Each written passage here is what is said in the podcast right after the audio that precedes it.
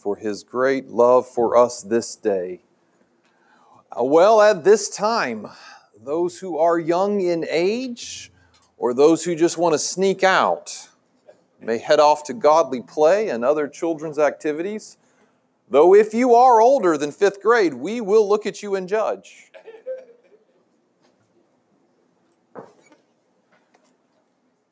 For those who remain, I would invite you to join me in two passages of Scripture.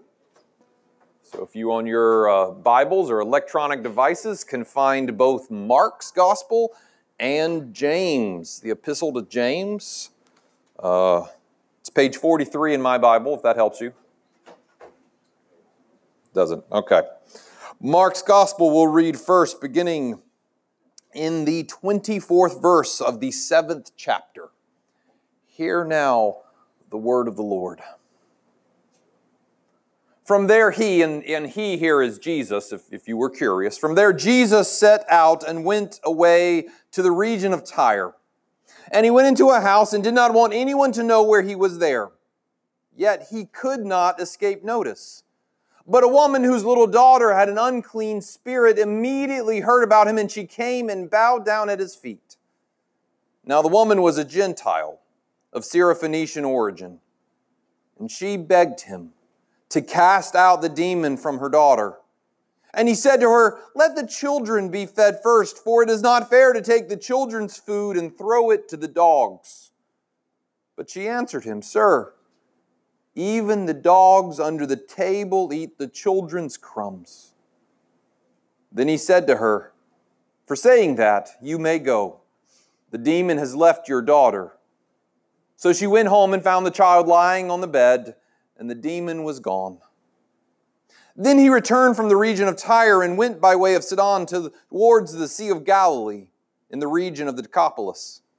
They brought to him a, a deaf man who had an impediment in his speech, and they begged him to lay his hand on him. He took the man aside and his, put his fingers away from the crowd and put his fingers in his ears and he spat and touched the man's tongue.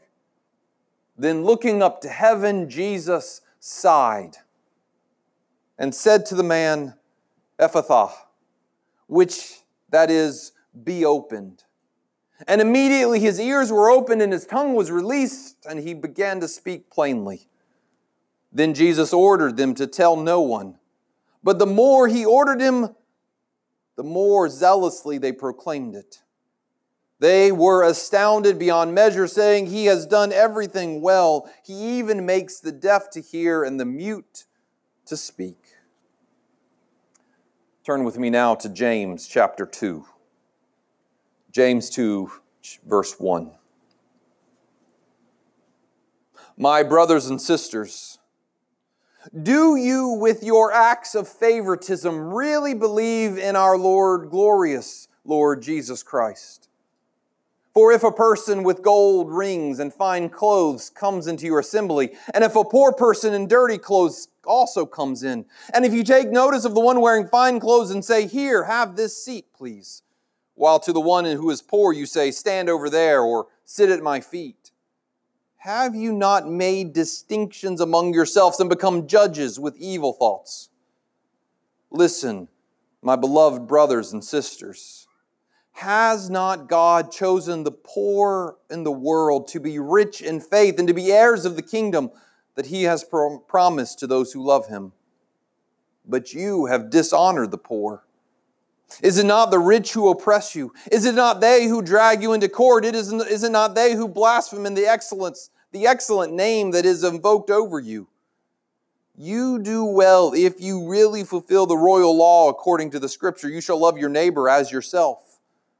But if you show partiality, you commit sin and are convicted by the law as a transgressor. For whoever keeps the whole law but fails in one point has become accountable for all of it. For the one who says you shall not commit adultery also says you shall not murder. Now, if you do not commit adultery, but if you murder, you have become a transgressor of the law. So speak and act as those who are to be judged by the law of liberty. For judgment will without mercy. For judgment will be without mercy to anyone who has not shown mercy. Mercy triumphs judgment. What good is it, my brothers and sisters, if you say you have faith but do not have works? Can faith save you? If a brother or sister is naked and lacks daily food, and one of you says to them, Go in peace, keep warm, and eat your fill, but you do not supply their bodily needs, what is the good of that? So faith by itself, if it has no works, is dead. This is the word of God for the people of God. Thanks be to God. Let us pray. And now, O Lord, send forth your word, alive and active, the very same Jesus Christ our Lord, by the power and inspiration of your Holy Spirit, that we may hear this day and that we might be changed. Amen. I have to uh, admit something to you today. Confession is good for the soul. And, and it's something more than just the fact that I forgot my mic and right as service was starting, I was panicking because I didn't have it. And it's like my comforts, my safety blanket. No, what I have to confess to you today is far more tragic. It will cause many of you to have your confidence in me shaken. I dread that I have a uh, pastoral review coming up this summer for I know that what I'm about to say will linger in your minds and you will judge me harshly. But so be it. Here it is. From time to time, I get in a bad mood. I know, I know, you're saying, no, no, not you. Not you. And, but yes, it is true. There are mornings when I wake up on the wrong side of the bed. There are days when I go about with a rain cloud above my head. There are times when I kick the children and yell at the dog. Growing up in, in my house, it would, it would always cause a fight if you accused another member of the ward house of being in a bad mood. Like it wasn't just enough that they were in a bad mood, they didn't want to be accused of being in a bad mood. And so we developed this little linguistic strategy to not, to not actually name that fact. We would call it being in a, a phase. I don't know where we got that, but that's what we would say. Don't bother dad, he's in a phase. JJ, don't annoy your older sister, she's in a phase, which is the exact opposite thing you want to tell a little brother. It's like catnip to them. If you tell someone's, you know, that just, it just, your eyes go, that's right. Well, I went through a, a phase this week. I was not in a good mood. And then in my study, I, I came to this passage in Mark. And it made me so happy. It brightened my day because I love this story to read about Jesus. Because I see in Jesus in Mark chapter 7 someone who is grumpy, someone who is silent, someone who is off in the corner brooding. Okay, okay, brooding might be a little far. But it's, it seems to me, you know, Jesus doesn't really show any emotions. He, he does sigh in the second half of the passage, but, but I like to imagine Jesus here as, as being grumpy. I love the image of the Savior of the world, the Lord God Himself, in a bad mood. We all get in a bad mood from time to time, every once in a while. And it makes me, for one, feel good to know that, that Jesus Himself got grumpy. Now, now, the Bible doesn't say he was grumpy explicitly, but, but how could he not be? Just look at what he says. He's, he's going about the countryside trying not to be noticed. And in the moment when he's trying not to be noticed, he is noticed. He's found out. And this woman rushes up to him and begins to plead and beg him. And what does he say to her? He says, Get away from me. I came to feed children, not dogs. The writer Philip Yancey sees this as a joke. A game that the Lord is playing with a, an ironic twinkle in his eyes. And there is this long rabbinical tradition of, of the rabbi and the, the, the, the, learner sitting together and, and exchanging these linguistic barbs as a way of, of edification and learning, the verbal fencing match. But I don't think I agree. I see it as someone who hasn't slept very well for a few days. I see him as someone who's been pestered constantly for a month on end. I, I see it as someone whose only companions for the last year of his life have been smelly, whining fishermen who just had had enough. I see it as a guy who's trying to get away, to fly under the radar for just a few moments to relax and recuperate. Recuperate? I see it as the guy who's having yet another vacation ruined by work. And so here is grumpy Jesus, and here is a, a lady, a, a Gentile lady, a lady with that crazy kid that's always messing up class, that kid who always has an excuse for their behavior. And, and maybe it's just me, but as I'm reading the Gospel of Mark, I get the distinct feeling that Jesus doesn't like her very much. He does, after all, insinuate that she's a dog, which, in case you didn't know, was an insult back in that day just as much as it is today. People don't like being called female dogs, it's, it's not a nice word. He puts her off and he puts her down. And even after she persists and, and keeps begging, he kind of dismisses her and says, Fine, if you put it that way, go on home, your daughter's all better. Grumpy Jesus. His mood doesn't seem to improve in the next story either.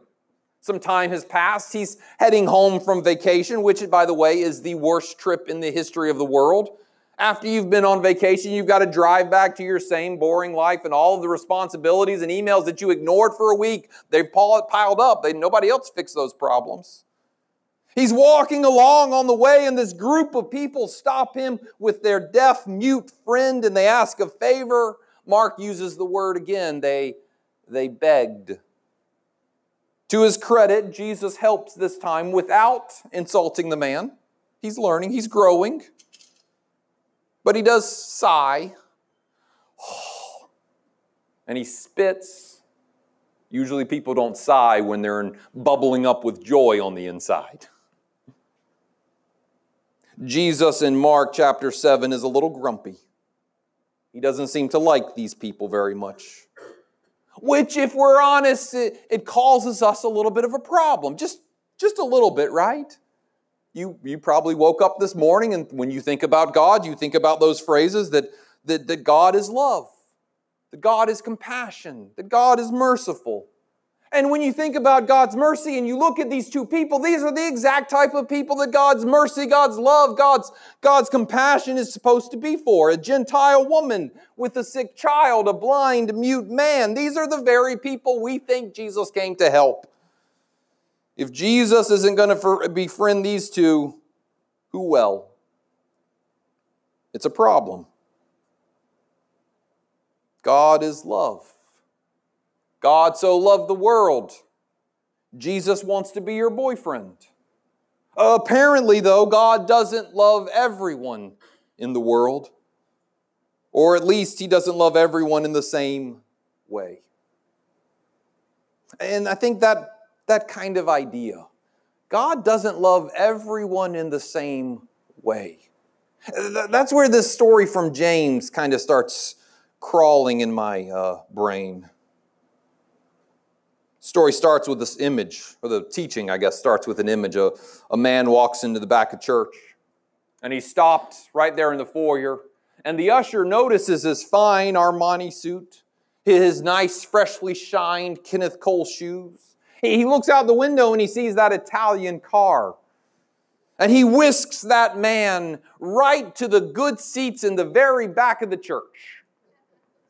The seats that you all fight for. After a little bit, a woman comes in. Her hair is unwashed, her dress is in tatter. She's wearing white shoes after Labor Day.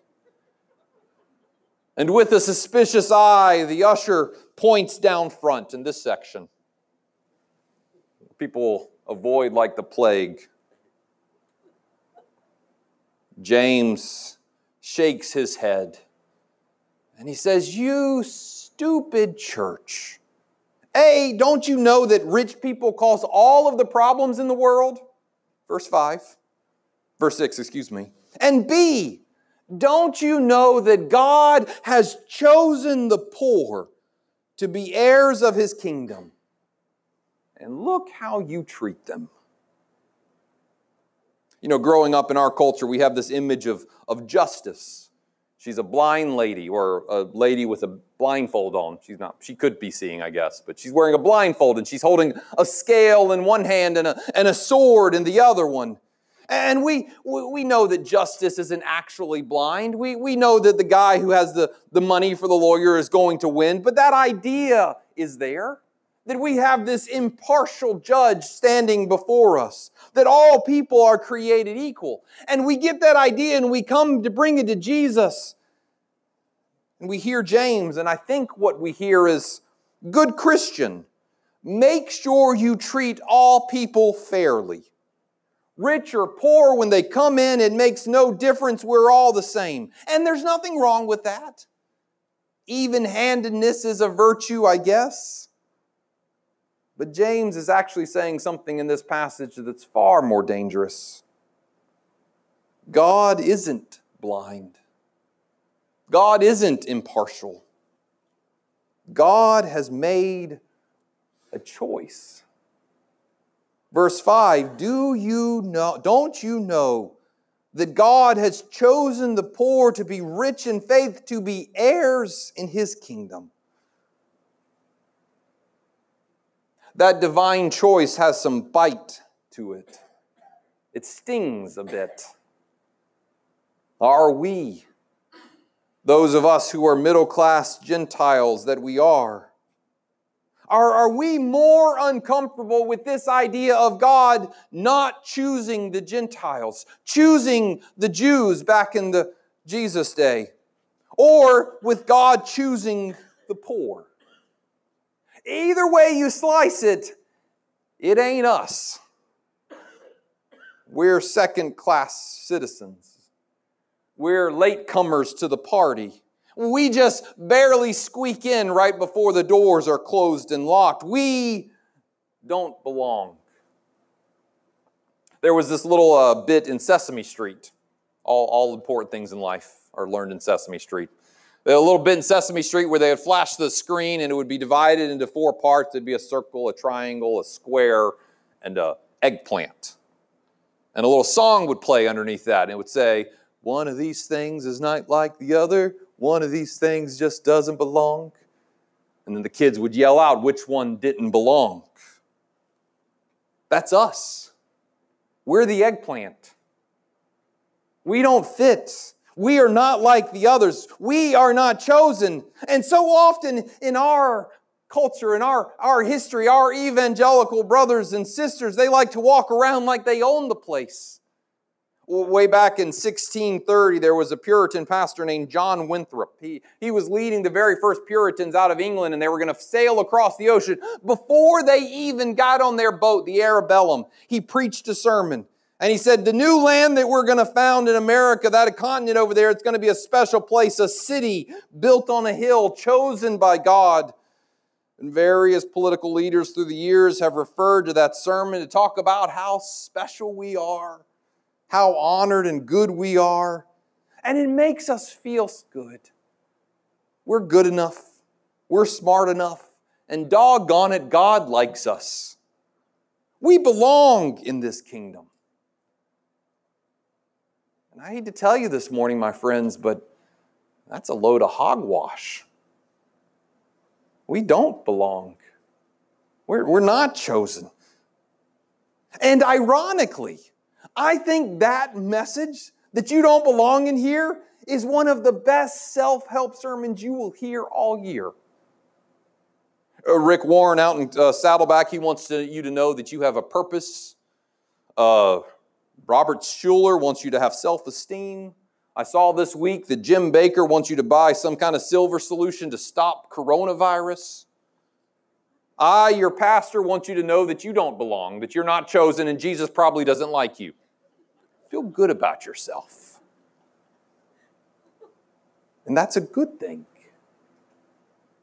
When I was uh, 13 or so, I guess, my, my father took me to a Star Trek convention.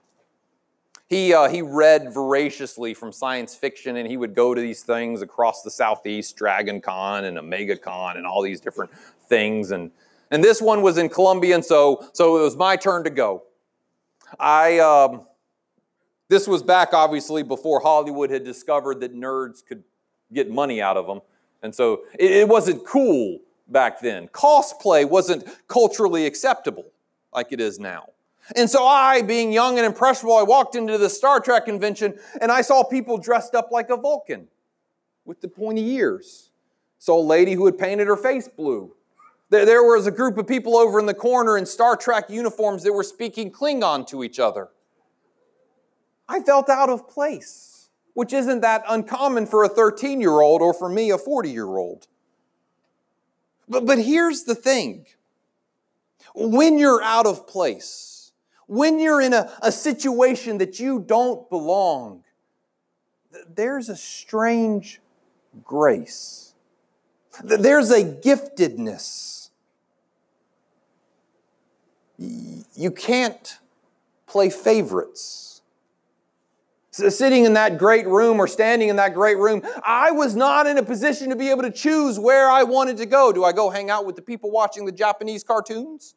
Do I go over to the lecture on, on Gene Roddenberry's Simonic futurism? Do I go hang out with the people in the back who are playing board games? It's all unfamiliar. It's all strange. It's all weird. When you don't belong, you can't play favorites. This week, more than anything else in this passage, what really nagged me in James was that opening verse. Do you, brothers and sisters, with your acts of favoritism, really believe in our glorious Lord Jesus Christ?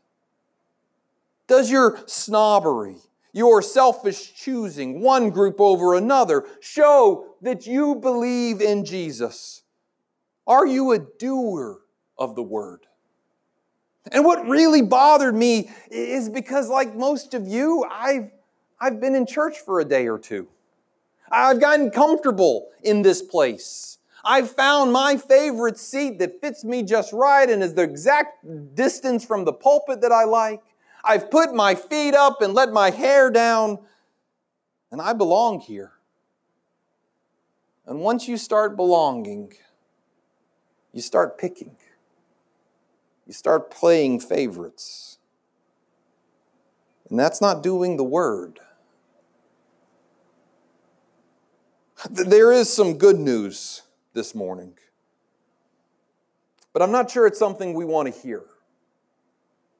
You see that Syrophoenician woman, that blind and deaf man, they, they both get Jesus' help. He, he didn't choose them. He may not have even liked them, but he helps each of them because they beg. Both of my kids went through a stage when they would get something in their head that they wanted. They would just repeat it over and over and over and over and over again. I, I see some smiles, some nods out there. Some of you have, have heard this stage before. I want a drink. I want a drink.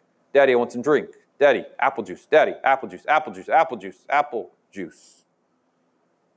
Actually, I'm not sure it's so much a stage because I'm still waiting for them to grow out of it. There are times when I'll be off doing something and my head will be somewhere else and I won't hear either of them and they will just keep asking, keep whining, keep begging. There is in children this instinctive knowledge of how to nag.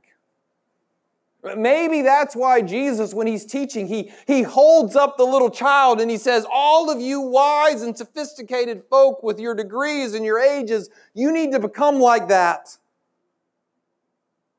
Children don't suffer from any illusion of power or control They know that everything they get is a gift. Way up on that top shelf beyond their reach that must be handed down to them. Somewhere along the way, we start growing up and we get an allowance or we get a job and we see that first paycheck. And we start to think of ourselves as those who acquire, those who get, those who obtain. And we forget how to beg. And then one day you're going through your life and you come into face to face with this God who can't be bribed, who can't be bought, who can't be acquired. Everything's going fine, and then we find out that we, in fact, don't belong here. We're not privileged. We don't have a birthright or a pedigree, and so we too must come to that place where we beg. The early monks, those who felt God calling them away from their world of luxury and ease, they left their homes and they went about door to door begging for bread. Took vows of poverty to not own anything. And they had this crazy idea that by begging on earth for things like their daily bread, they might learn how to beg of God for things like salvation. I, I said this is something you may not want to hear.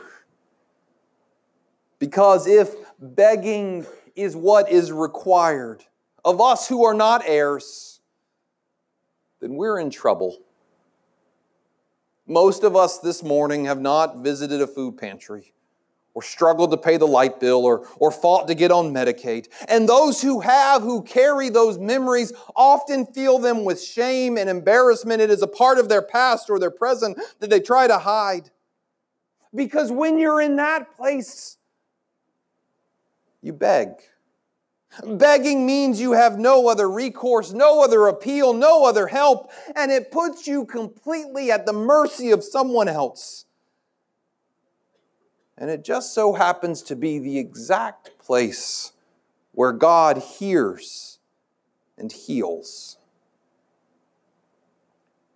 When we pray, we, we try to sound proper before God. We try to sound eloquent and, and use the right words and, and put it in the right way and make sure that God is impressed by our these and our thous. Jesus says not to do it, but we do it anyway. We put on airs, pretentiously heap up words. God, But maybe the better path would just be to pray simply God, I need you. God, I need over and over and over again until our grumpy Jesus hears and relents. James rhetorically asks in verse 14 Can faith save you? I don't know. But I just bet if we humble ourselves and if we beg, it can. Let us pray.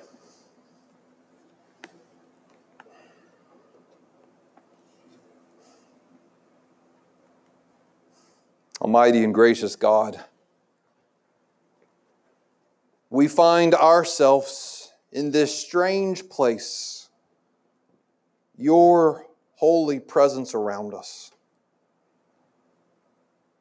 a place that we did not earn, a place that we cannot buy, a place that we didn't inherit. And yet, O oh God, you have bent low to be near. I pray, O oh God, that that strangeness, that grace would, would impact us this day. May the unfamiliarity puts us in a place of receptivity.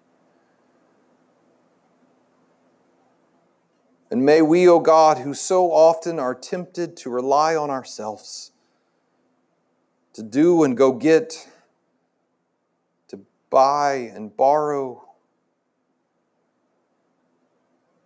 may we learn, O oh Lord, this day how to beg. And may